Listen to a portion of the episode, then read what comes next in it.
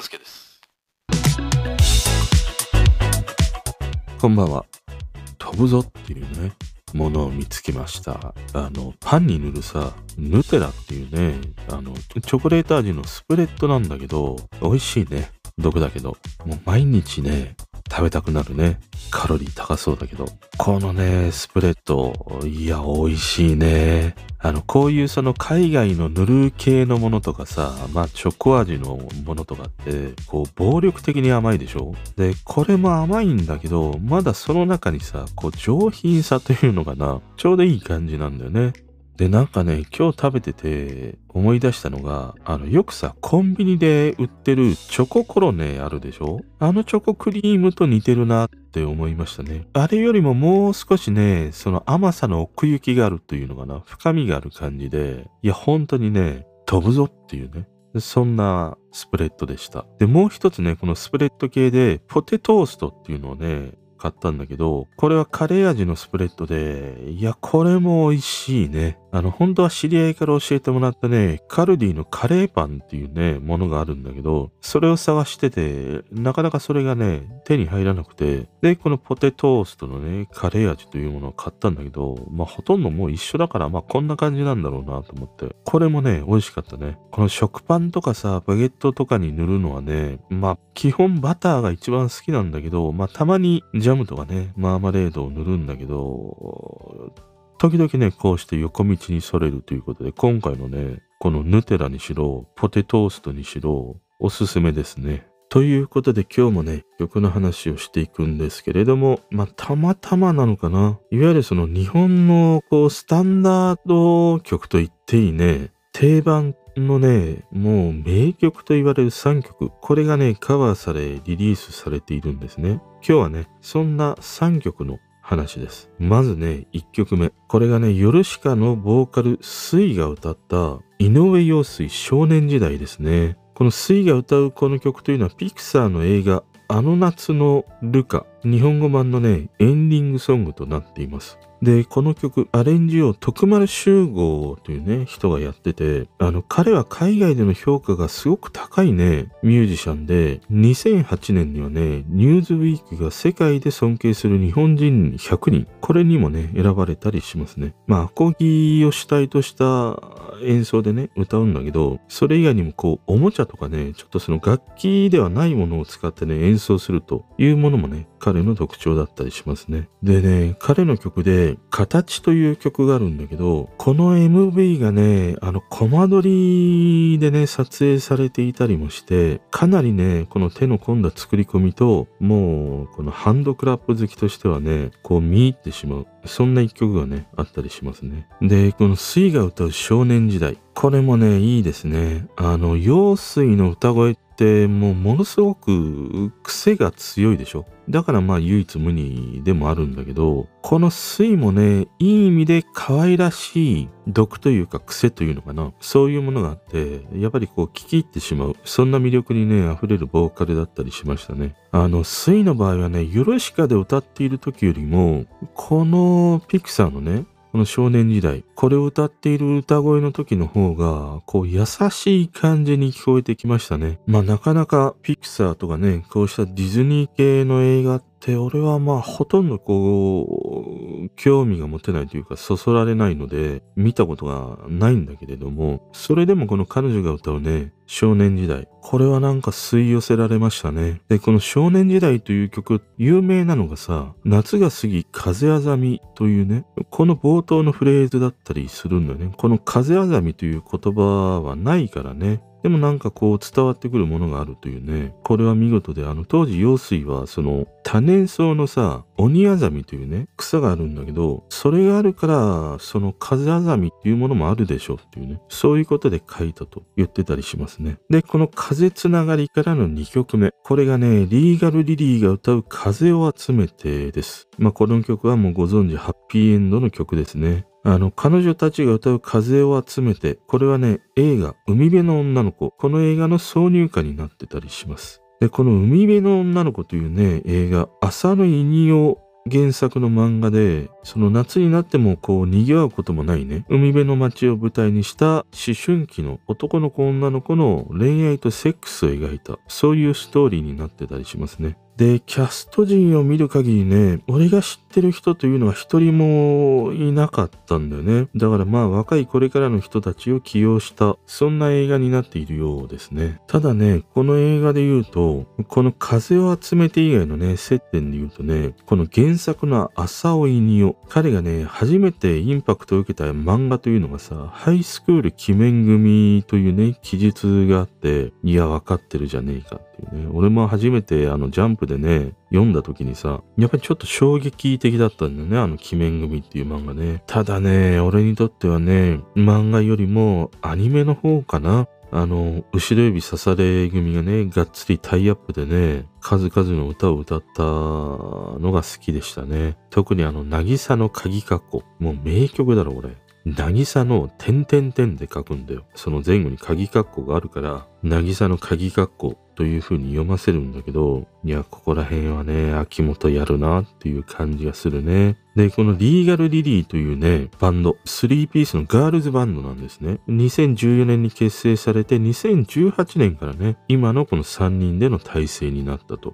いうことですね。でね、彼女たちというのはね、ことあるごとにこの俺の YouTube のレコメンドに表示されてね、以前から聞いてたんだけど、なかなかこう話したいっていうところまでね、背中を押してくれることがなかったんだよね。ただずっとこう気になるバンドではあって、特にね、彼女たちの曲で言うとね、リッケンバッカーという曲があるんだけど、そのサウンドもかっこいいんだけども、歌詞がね、これまたかっこいいという曲なんだよね。このリッケンバッカーというのはアメリカの楽器メーカーで日本だとエレキやベースのブランドとしてね、知られてるんだけど、このね、リッケンバッカーの歌詞がちょっと痺れるんだよね。その君は音楽を中途半端にやめた。君は音楽を中途半端に食べ残すとかね。明日に続く道が今日で終わるなら、このまま夜は起きない。君を起こす人も消えて、地球の骨の形が少しだけ変わるのさって歌うんだけど、いやー、うまい比喩で描くなと思って。その自分が歌うのをやめてしまったら、誰にもね、気づかれないままに終わるっていう。そうなってしまうと、その自分が今まで持ってきたね、信念、そういうものまでも変わってしまうんだよっていう。それをこういう風にね、歌詞に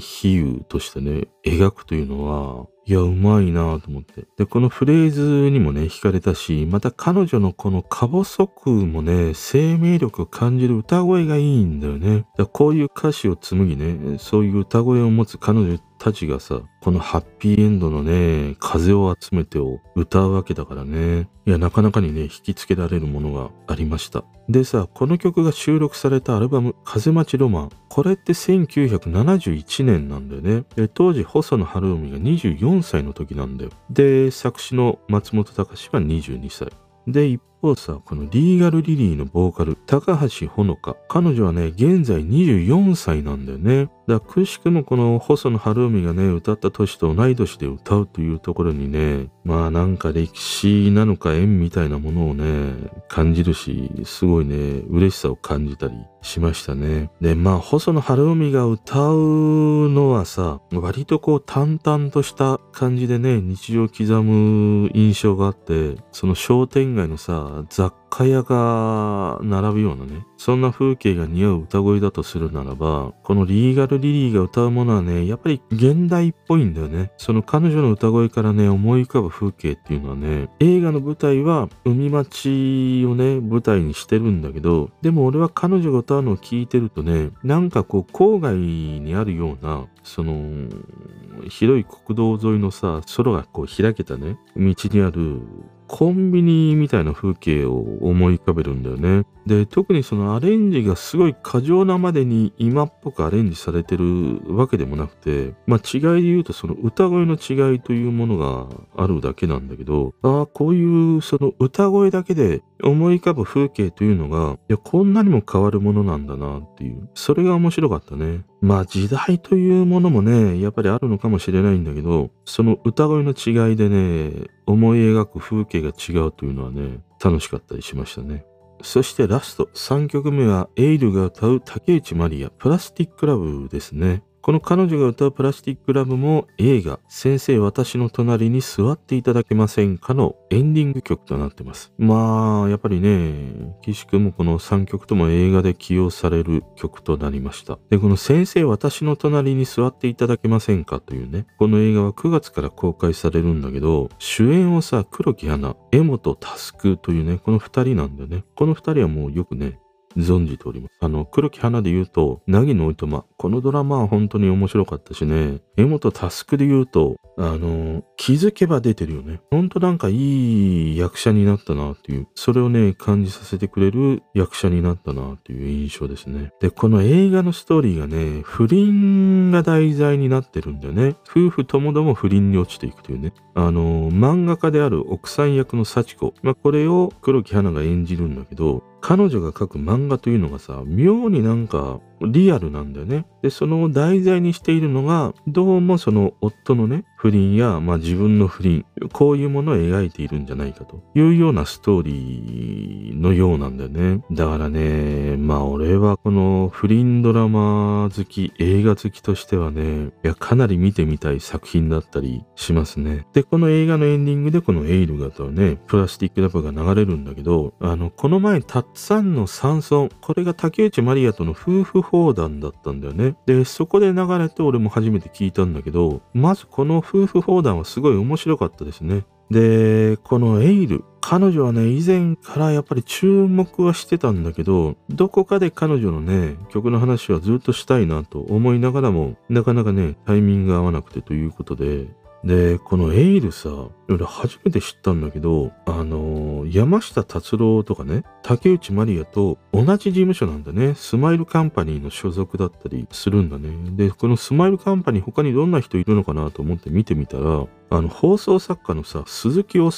あの、森三中の大島の旦那さんね、彼もスマイルカンパニーなんだね。あと音楽プロデューサーの松尾潔とかもそうだったりして、へーってちょっと思いましたね。で、俺はね、この eill というという彼女は何で知ったかというと、あの M フローとね、2020年だったかな？コラボした tell me tell me というね、曲があるんだよね。向井太一とか、あとラッパーの Sik-Kというね、これらの人と、まあ、M フローとね、コラボした曲があって、これでエイルの存在を知って、で、それから彼女の曲を聴くようになってね、あの、片っぽというね、曲があるんだけど、これを一時期よく聴いてたりしたんだよね。で、この曲の話をしたいな、したいなと思いながらね、もうちょっと波が去っていったということだったりするんだけど、やっぱり久しぶりにこの片っぽという曲を聴いたら、やっぱり俺は好きな一曲だったりしました。でね、このエイルが歌うプラスティックラブ、これはね、やっぱりちょっと今っぽいんだよね、アレンジが。そのハイパーポッ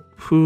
にね、アレンジされていて、ほんとね、今っぽい。で、彼女の歌声って、俺は R&B 系の曲が似合う印象があるんだよね。だから曲が大人のさ、こういう R&B なテイストであると、ものすごいこうしっくりくるんだけど、ただこのプラスティックラブみたいなシティポップになると、まだまだちょっとこう若さが出てしまうなっていう、幼さの方が先に立つっていうね、そんな印象を持ちましたね。で、このプラスティックラブってさ、1984年だから竹内まりやが29歳なんだよね。一方、エイルってまだ23歳で、まあ、この20代の頃の6歳差っていうのはさ、ものすごいく大きいでしょ？もうなんかさ、40、50、60、70とかになるとさ、年を重ねるほどさ、1歳2歳なんかもう差がないし、もう10歳ぐらいでも差がなくなってくるんだけど、この10、20代の頃の6歳差っていうのは、やっぱり経験の差というのかな、そういうものがすごく現れたりするなと思うんだよね。だから彼女がもう少しね、こう年を重ね、恋愛を重ねて、もう一度ね、この曲を歌った時に、しっくりとこう馴染むのかもしれないなと思いましたね。まあ、この Plastic Love で言うと、まあ一番は圧倒的に竹内まりやが歌うものが好きなんだけど、カバーで言うとこう何度もね、トークでも話してるんだけど、 Friday Night Plans が歌うものがもうダントツにいいからね。ということでね、もうこの日本のスタンダード曲と言っていいね、3曲がこうして同じタイミングでね、まあ今のミュージシャンにカバーされたということがさ、この時代をね、通ってきた世代からするとね、嬉しく、またこうしてその全ての曲が映画のタイアップということを考えると、やっぱり俺のこの世代の周辺、ここら辺をこう狙い撃ちしてるっていうこともあるんだろうなって思うね。そのピクサーのこのあの夏のルカ、これで言うと親子で見てきてほしいというね、その親世代を狙い撃ちしたようなこの少年時代という曲だろうし、海辺の女の子で言うと、もうその内容とかさ、